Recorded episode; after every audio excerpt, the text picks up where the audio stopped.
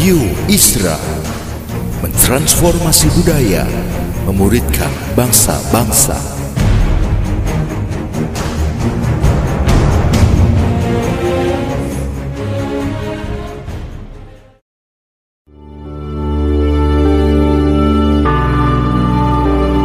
Apostolic Prophetic Messages mengungkapkan pesan dan arahan dari hati Tuhan bagi gerejanya demi menuntaskan mandat kerajaan Allah di Indonesia dan bangsa-bangsa.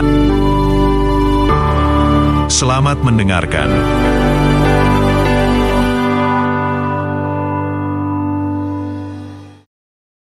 Mungkin saya mau mulai dengan cerita bahwa dua hari lalu ada teman sangat dekat dengan saya di sini yang meninggal karena COVID.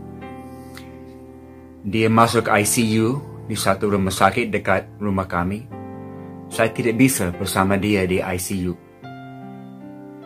Sampai meninggal dan malam itu dibawa dikubur dengan matahari belum terbit.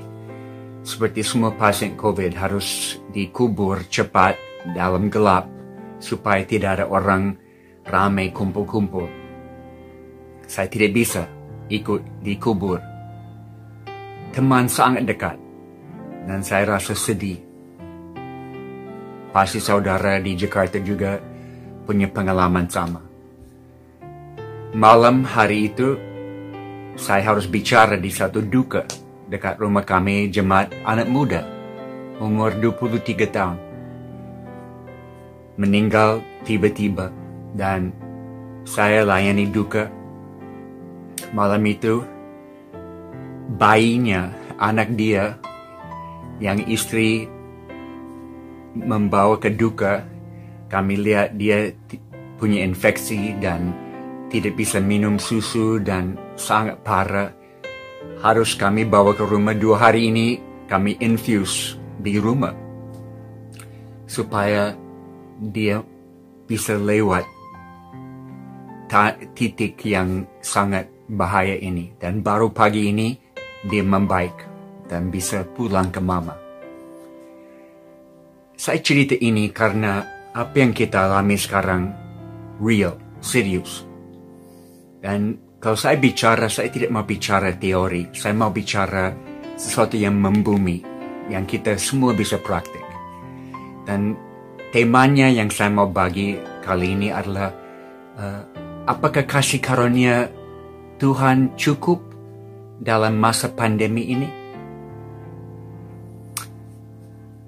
Gerasi atau bukan hanya gerasi, semua orang uh, seperti saya dan istri waktu kami nikah sudah lama di dalam cincin kami uh, tulis engrave uh, Efesus uh, 3 ayat 20 uh, dialah yang dapat melakukan jauh lebih banyak daripada apa yang kami bisa doakan atau pikirkan uh, yang uh, menurut uh, yang ternyata dalam dengan kuasanya yang bekerja di dalam diri kami. Berarti Tuhan sanggup melakukan jauh lebih banyak daripada apa yang kami bisa pikir. Itu yang kami mau. Ini generasi sekarang mau lakukan sesuatu besar, tapi caranya apa? Mulai di mana? Dan itu yang saya mau singgung dengan beberapa ayat. Uh, kita mau waktu karena waktu kita mulai bergerak, mau rubah dunia, mau buat sesuatu, pasti kita merasa lemah, tidak sanggup. Dan saat itu Tuhan hadir dan Dia menampakkan kuasanya. Karena waktu kita bergerak di dalam kelemahan kita, Tuhan juga bergerak di dalam kelemahan kita. Saya ulang. Pada waktu saudara dan saya bergerak di dalam kelemahan kita, Tuhan juga datang bergerak di dalam kelemahan kita. Matius 14 ayat 22 sampai 33 hmm, tidak akan baca hanya ini cerita tentang Petrus berjalan di atas air. Yesus datang berjalan di atas air malam di Danau Galilea dan dia minta, Hei Petrus keluar dari perahu, datang kepadaku. Dan Petrus keluar dari perahu dan berjalan di atas air.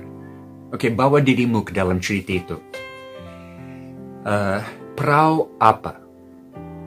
Apa lambang atau simbol perahu? Perahu adalah kenyamanan kita.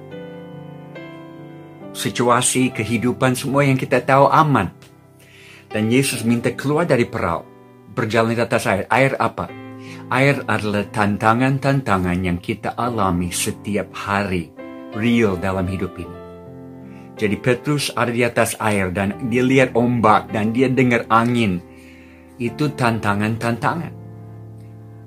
Kesimpulan, selama dia melihat Yesus, dia bisa jalan di atas air. Tapi waktu dia melihat ombak, dia mendengar angin, dia mulai tenggelam. Kita juga dalam masa pandemi ini sama. Kita perlu generasi sekarang yang mau melebihi semua dari generasi sebelumnya. Setiap generasi meneruskan apa yang diwariskan kepada mereka dari generasi sebelumnya. Tapi sekarang kita perlu generasi yang akan keluar dari tradisi itu dan mimpi gila dengan Tuhan dan menjalankan mimpi itu. Saya tidak tahu di Jakarta tahu istilah gila, G-I-L-A. Banyak orang tidak tahu. Gila artinya generasi ingin lawatan Allah. Kita perlu generasi yang mimpi gila bahwa mereka mau lawatan Tuhan dalam waktu yang susah ini. Dan percaya bisa jadi, bisa bisa terjadi dan sedang terjadi. Mungkin transformasi yang saya mau singgung ini dan istilah yang saya baru bikin uh, TAP, T-A-P. Uh, gerasi transformasi akhir pandemi.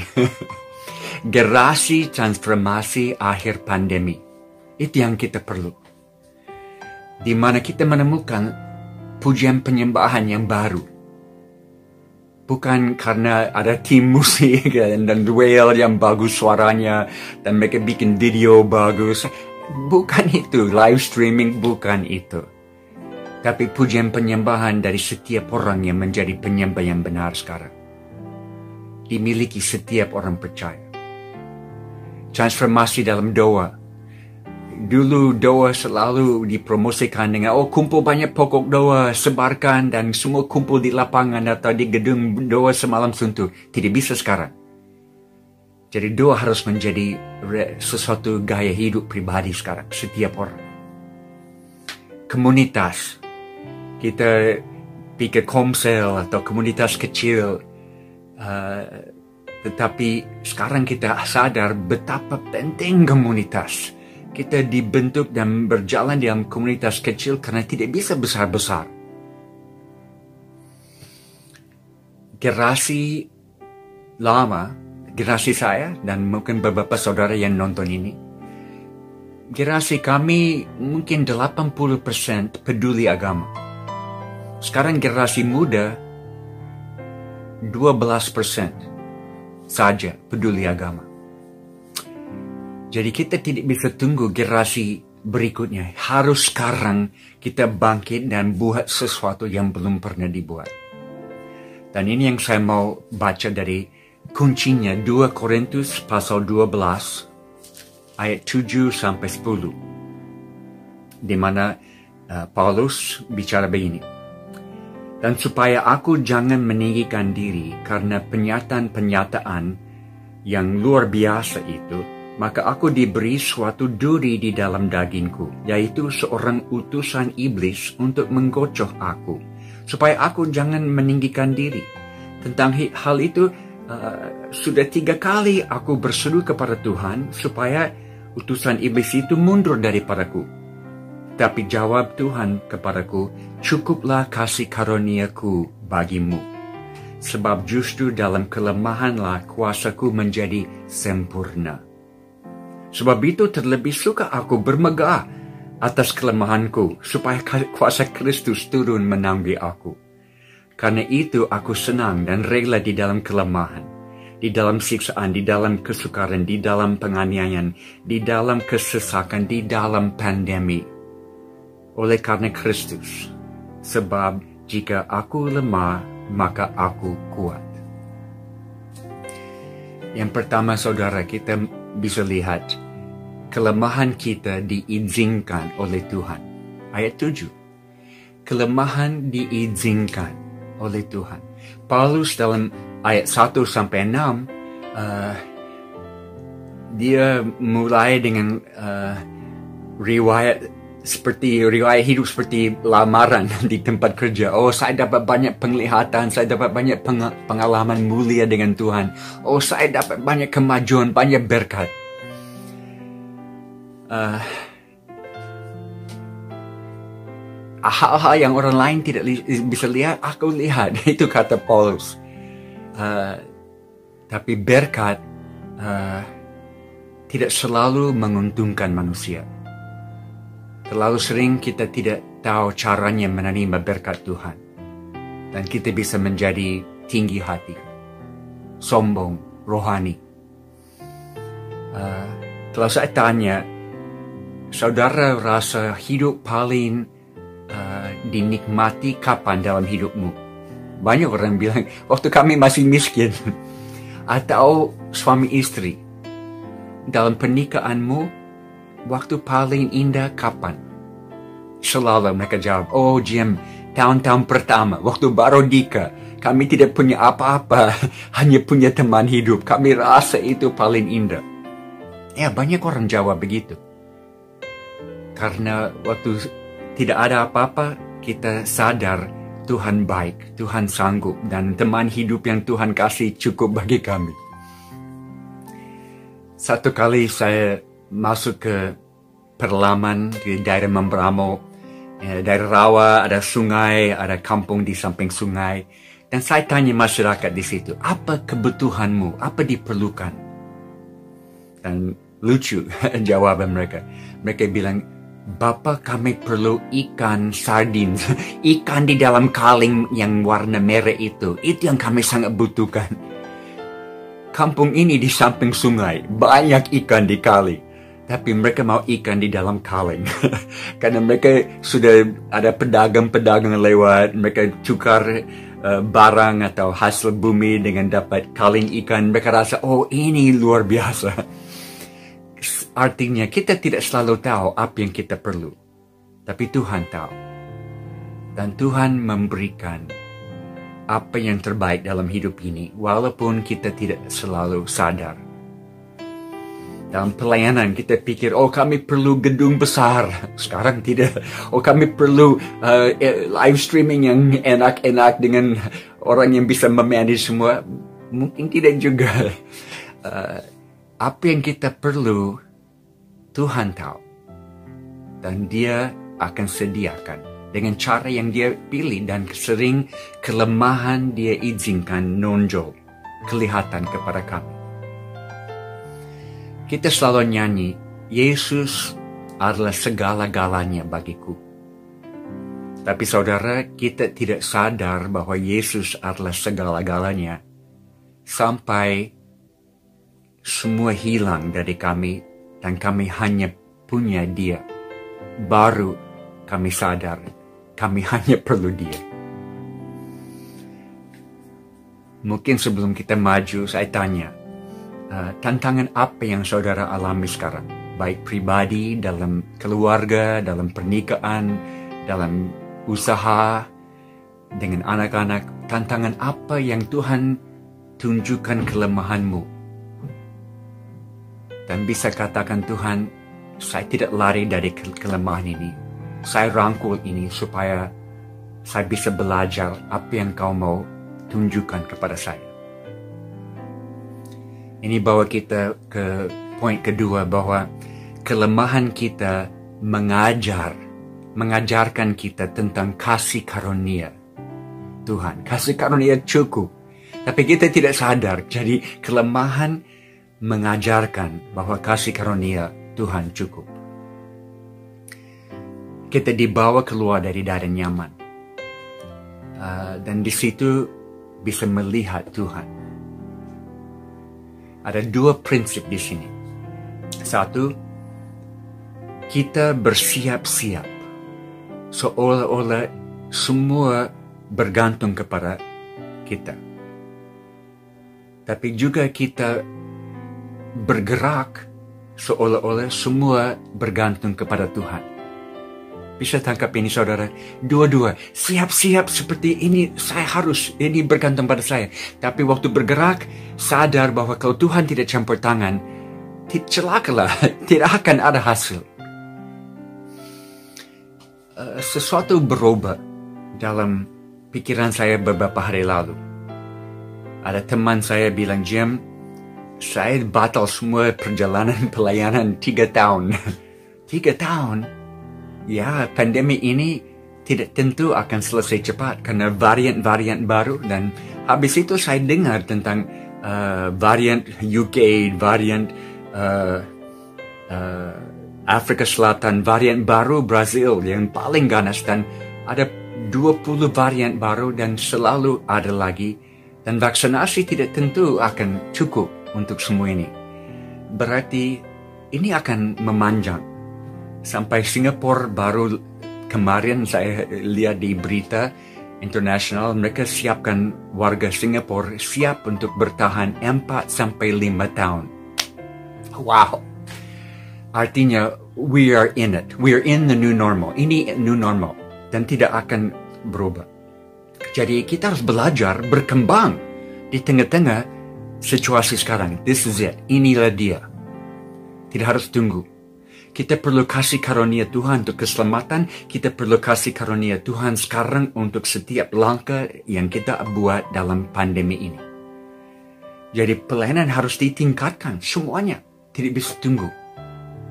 Setiap aspek, rinungan harian, pujian penyembahan, doa, penjangkauan, bermultiplikasi komsel. Ini harus jalan sekarang dan tidak bisa tunggu. Karena kelemahan yang kita lihat mengajarkan kita kasih karunia Tuhan sudah siap. Tapi kuncinya, respons kita terhadap kelemahan adalah kunci di mana pertolongan Tuhan dinyatakan dalam hidup ini. Ayat 9, ayat 10 yang baru kita baca. Di dalam kelemahanku, kasih karunia Tuhan cukup dan kuasa Tuhan jadi sempurna. Ada orang tanya saya, Jim, uh, apa rahasia seseorang dapat menerima berkat yang berlimpah-limpah dari Tuhan? Jawaban saya, dia harus belajar menerima kerugian dulu, baru dia bisa terima berkat yang berlimpah-limpah. Dia harus siap menerima kerugian dulu.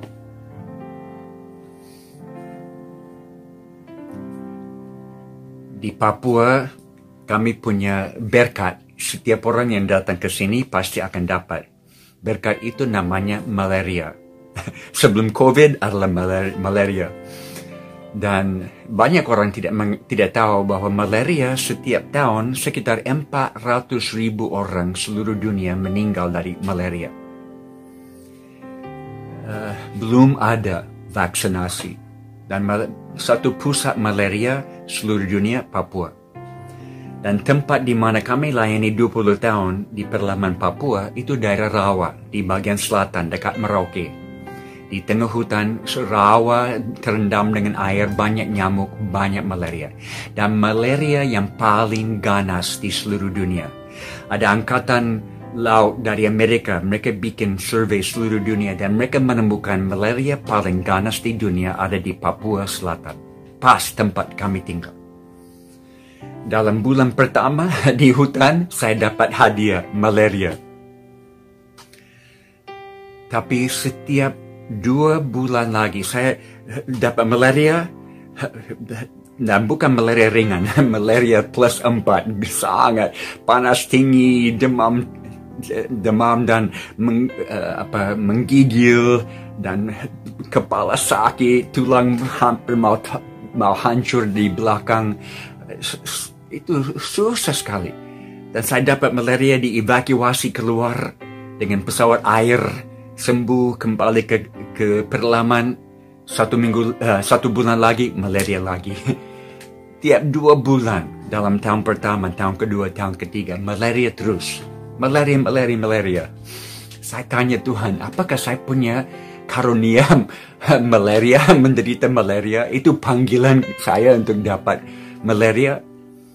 Uh, karena saudara pada waktu itu, saya tidak punya teologi penderitaan. Saya orang barat, saya punya teologi kemakmuran.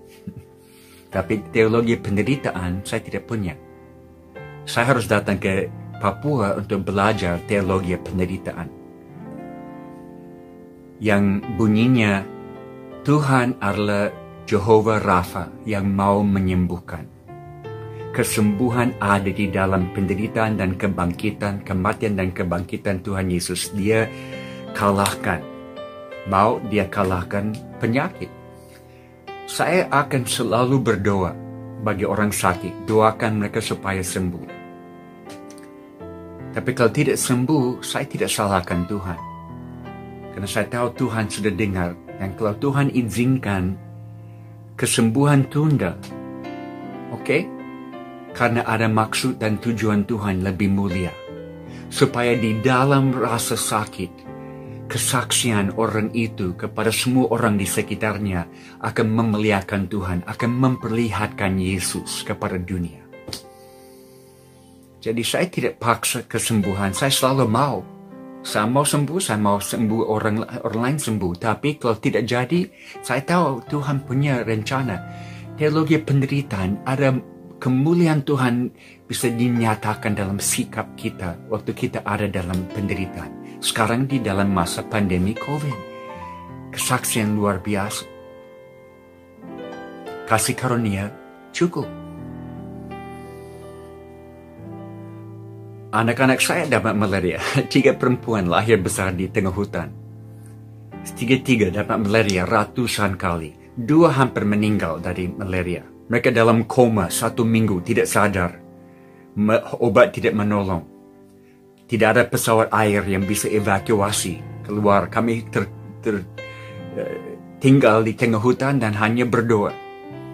Kami pikir mungkin ini waktu Tuhan mau panggil. Tapi akhirnya Tuhan kembalikan mereka kepada kami.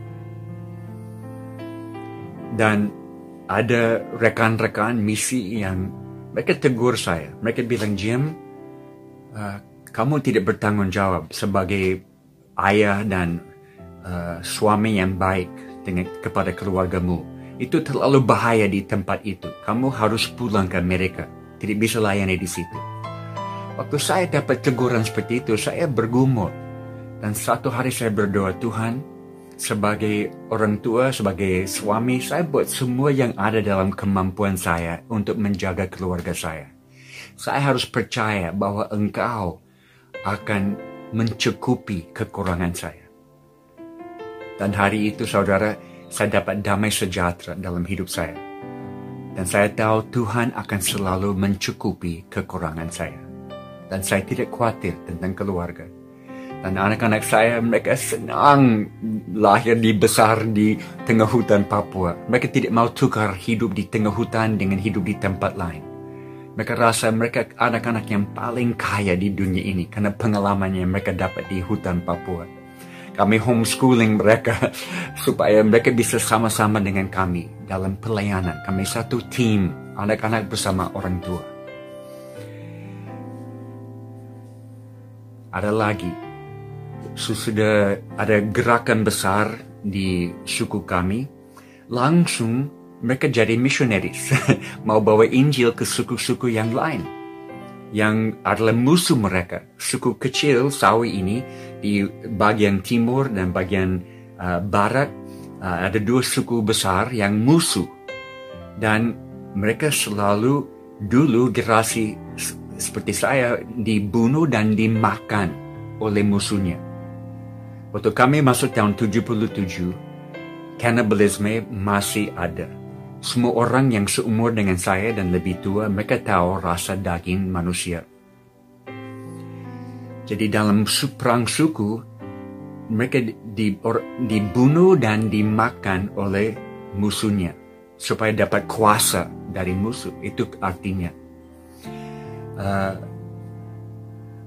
apakah suku ini membalas dengan dendam, membalas dengan membunuh juga? Tidak, mereka balas dengan kasih Kristus. Walaupun orang tua mereka dibunuh dan ada yang dimakan oleh musuh, mereka balas dengan kasih Kristus. Luar biasa, di tengah hutan Papua ada. Dan pada satu hari kami mau buat baptisan air di suku Auyu di bagian timur dari suku ini. Ini pertama kali orang orang dari suku kami yang menjangkau musuh, menjangkau jiwa dari suku yang berbeda dan mau adakan baptisan air pertama. Jadi kami naik pesawat air dan take off menuju ke tempat itu dan turun di atas uh, di sungai. Sungai kecil, kali kecil yang di kali sungai-sungai semua di Papua belok kiri kanan seperti ular. Dan hanya bisa turun dan take off pesawat di dalam satu tanjung yang lurus yang cukup panjang tidak bisa belokan. Jadi dia turun kami keluar saya dan satu penetua jemaat kami keluar dari pesawat karena harus ringan tidak bisa banyak orang hari ini karena kali kecil kami keluar dari pesawat pilot bawa pesawat ke tempat lain dan hari itu Uh, satu hari full kami baptis banyak orang, ada pesta, makan banyak ulat sagu dan indah. Dan sore pesawat mau datang jemput. Dan waktu dia datang mau jemput kami uh, untuk pulang, ada badai datang dari bagian timur. Kami lihat awan-awan uh, hitam dan hujan akan turun sebentar. Jadi kami harus naik pesawat cepat. Jadi kami naik pesawat cepat, tidak ada kesempatan untuk cek float-float pelampung-pelampung yang dilas dan ada celah-celah di mana air selalu masuk dan bikin berat pesawat. Dan pilot harus pompa air keluar suatu waktu. Tapi karena hujan mau datang, dia tidak punya waktu untuk keluarkan air. Jadi pesawat sedikit berat. Dan dia putar pesawat dengan kami di dalam ke ujung tanjung ini. Dan dia mulai take off. Dan waktu dia mulai dapat kecepatan mau take off, tiba-tiba angin yang tiup dari bagian timur berubah dan datang dari bagian barat. Dari ekornya angin datang. Dan efeknya angin menahan pesawat di bawah. Tidak bisa naik. Sampai kami mendekat ujung tanjung itu di mana mau belok ke kiri, pilot has to go for it. Ini point of no return. Jadi dia full gas dan pesawat naik sedikit saja dan kami naik ke atas lewat tanah kering dan sungai ke sana tidak kelihatan lagi. Tapi di depan kami, saudara, adalah hutan yang begitu tinggi dan kami akan tabrak dengan pohon-pohon ini. Pilot, last ditch effort, kesempatan terakhir, dia tarik lever yang ada di dalam kokpit pesawat Cessna 185 ini. Lever ini setel kabel sayap kanan dan kiri dan dia tarik full flaps. Dan itu buat saya putar dan efeknya pesawat loncat ke atas pohon-pohon dan lewat. Tetapi, ada tetapi, ada satu uh, kerusakan di dalam kabel di sayap kanan. Dan waktu dia tarik full flaps, sayap kanan putus di udara. Dan dia tidak bisa kontrol pesawat pesawat jatuh langsung. Seperti orang suku bilang, Jim, setiap kali pesawat naik ke udara, Tuhan memegang sayapnya. Dan hari itu Tuhan memegang sayapnya. Karena waktu kami jatuh, kontrol tidak bisa oleh pilot. Jadi kalau kami turun dan tabrak dengan pohon-pohon, pasti langsung hancur, terbakar, tidak ada kesempatan selamat. Tapi pesawat jatuh ke bagian kiri di mana sungai sudah belok ke sana tidak kelihatan lagi ke kami. Dan masuk ke dalam air, hidung pesawat masuk ke dalam air dulu, terbalik mulai tenggelam. Dalam beberapa detik, pesawat seluruhnya ada di bawah air dan hanya ekornya ada di atas air. Saya ada di, di bawah dan saya coba buka pintu tapi tidak bisa karena sayap sudah patah menghalang buka pintu. Air masuk cepat, saya tahu harus keluar cepat. pilot lihat dari ekornya yang ada masih di atas air, dia lihat ada cahaya matahari masuk ke dalam pesawat. Karena di ekor pesawat ini ada satu pintu bagasi yang hanya bisa dibuka dengan kunci dari pilot. Tapi pintu itu terbuka dan cahaya dari matahari masuk ke dalam pesawat. Siapa buka pintu itu? Tuhan yang buka pintu itu. Dan pilot bilang, ayo ikut saya keluar. Saya ikut dia, dia keluar dulu, saya keluar. Dan saya sadar di belakang saya ada penetua jemaat kami. Dan dia sangat ketakutan. Dia berteriak, tolong saya, tolong saya, saya akan mati. Karena saudara ini hari pertama dia naik pesawat. Dia tidak tahu caranya melepaskan ban pengaman. Di pesawat ini kami punya ban tiga, kompleks ada satu di pinggang, ada satu harness di atas. Saya pasang itu untuk dia. Dia tidak tahu caranya untuk lepaskan atau pasang. Dan saya pikir waktu saya dengar dia berteriak, Tuhan bagaimana saya bisa bantu dia dalam waktu sangat singkat. Dengan dia sangat takut. Dan saya balik mau bantu dia, semua sudah terlepas. Dia tidak tahu siapa lepaskan itu. Dia tidak buat. Ada malaikat-malaikat di dalam pesawat itu yang melepaskan ban bagi dia. Saya ambil tangan dia, saya keluar dari pintu dan saya tarik dia keluar dari pintu. Waktu kaki dia keluar dari pintu, pesawat huh, ke bawah.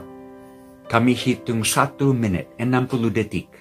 From point of impact sampai pesawat ada di paling bawah.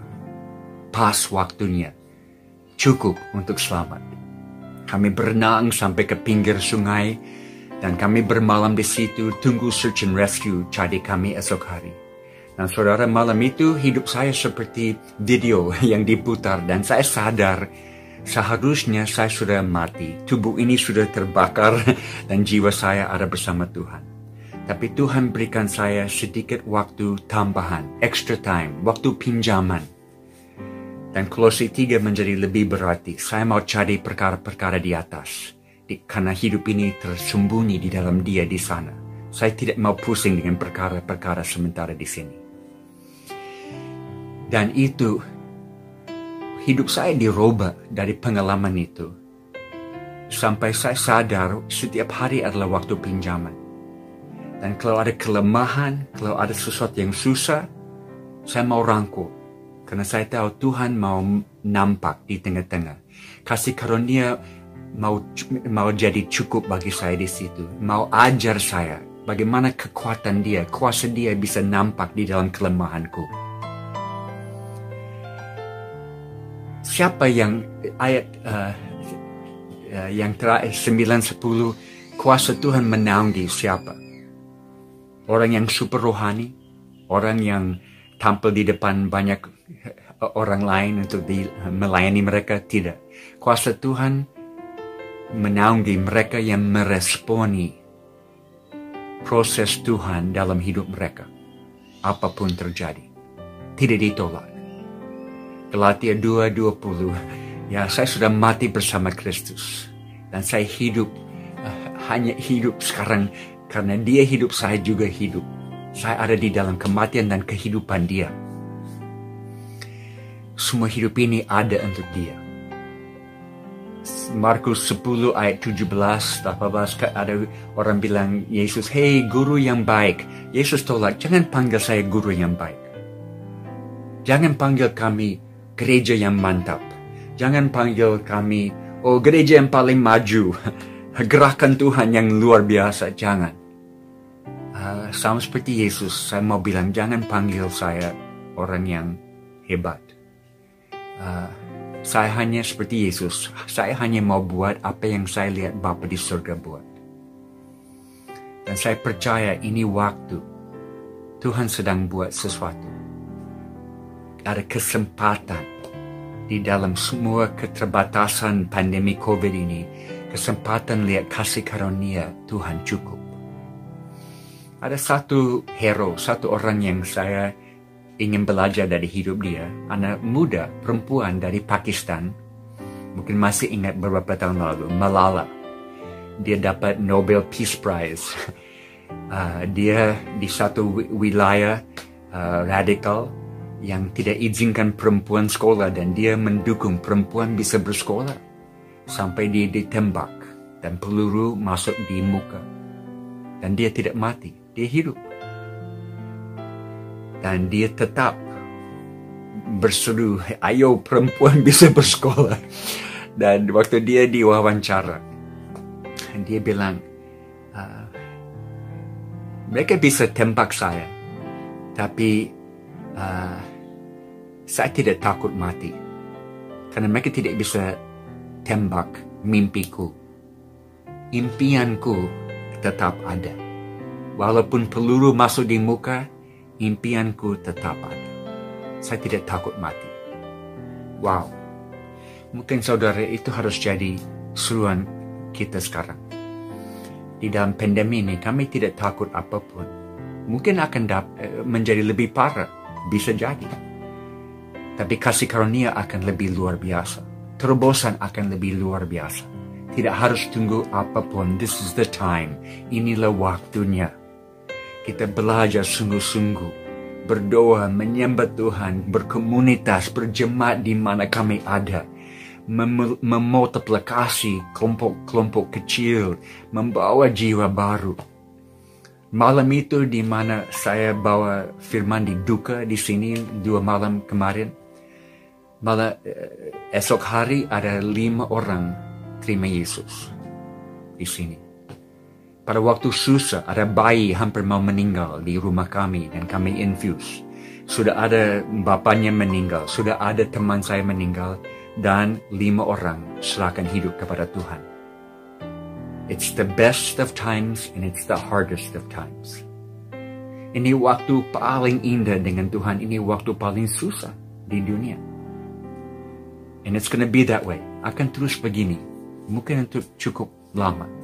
Jadi kita harus belajar berkembang di tengah-tengah dunia yang makin kacau dan tidak tenang. Tapi kita tenang di dalam Tuhan. Karena kasih karunia Tuhan cukup. Saya akan senang di dalam kelemahan. Saya akan bermegah di dalam kelemahan. Saya akan bergerak di dalam kelemahan. Jadi saya mau ajak saudara jemaat Lifehouse belajar satu tahun ini kemarin kelemahan apa yang ditemukan dalam hidupmu, di dalam jemaatmu. Dan berterima kasih, terima kasih Tuhan kami lihat kelemahan ini. Terlalu sering kami lihat kekuatan atau keberhasilan kami. Sekarang kami sadar ada kelemahan. Terima kasih rohmu yang pimpin kami untuk melihat itu. Dan kami tidak mau lari dari kelemahan kami mau rangkul kelemahan dengan keyakinan bahwa kasih karunia Tuhan akan lebih nampak. Kuasa Tuhan akan menjadi sempurna di dalam kelemahan ini. Saya mau berdoa untuk jemaat Lifehouse. Tuhan, terima kasih karena Engkau sudah bekerja dalam jemaat ini. Di mana mereka ada, di mana mereka melihat video ini, Tuhan bakar hati mereka. Karena ini waktumu dan jangan izinkan mereka santai-santai. Jangan izinkan mereka mundur atau mau istirahat biar mereka rasa mau lari bersamamu waktu ini sekarang. Bangkitkan mereka untuk jadi first responder, orang pertama yang melihat di mana Tuhan bekerja dan mereka mau di sana. Jadikan tangan mereka bersatu dengan tanganmu. Siapa yang kau eh, menjama, biar mereka juga menjama di mana kakimu lari, biar kaki mereka lari bersamamu Tuhan. Biar di seluruh kota Jakarta, mereka punya dampak saat ini. Tidak tunggu, it's, it's time, ini waktunya. Di dalam kelemahan mereka, biar kuasamu menjadi sempurna. Dalam nama Yesus kami berdoa. Amin. God bless you. Tuhan menyertai kita semua.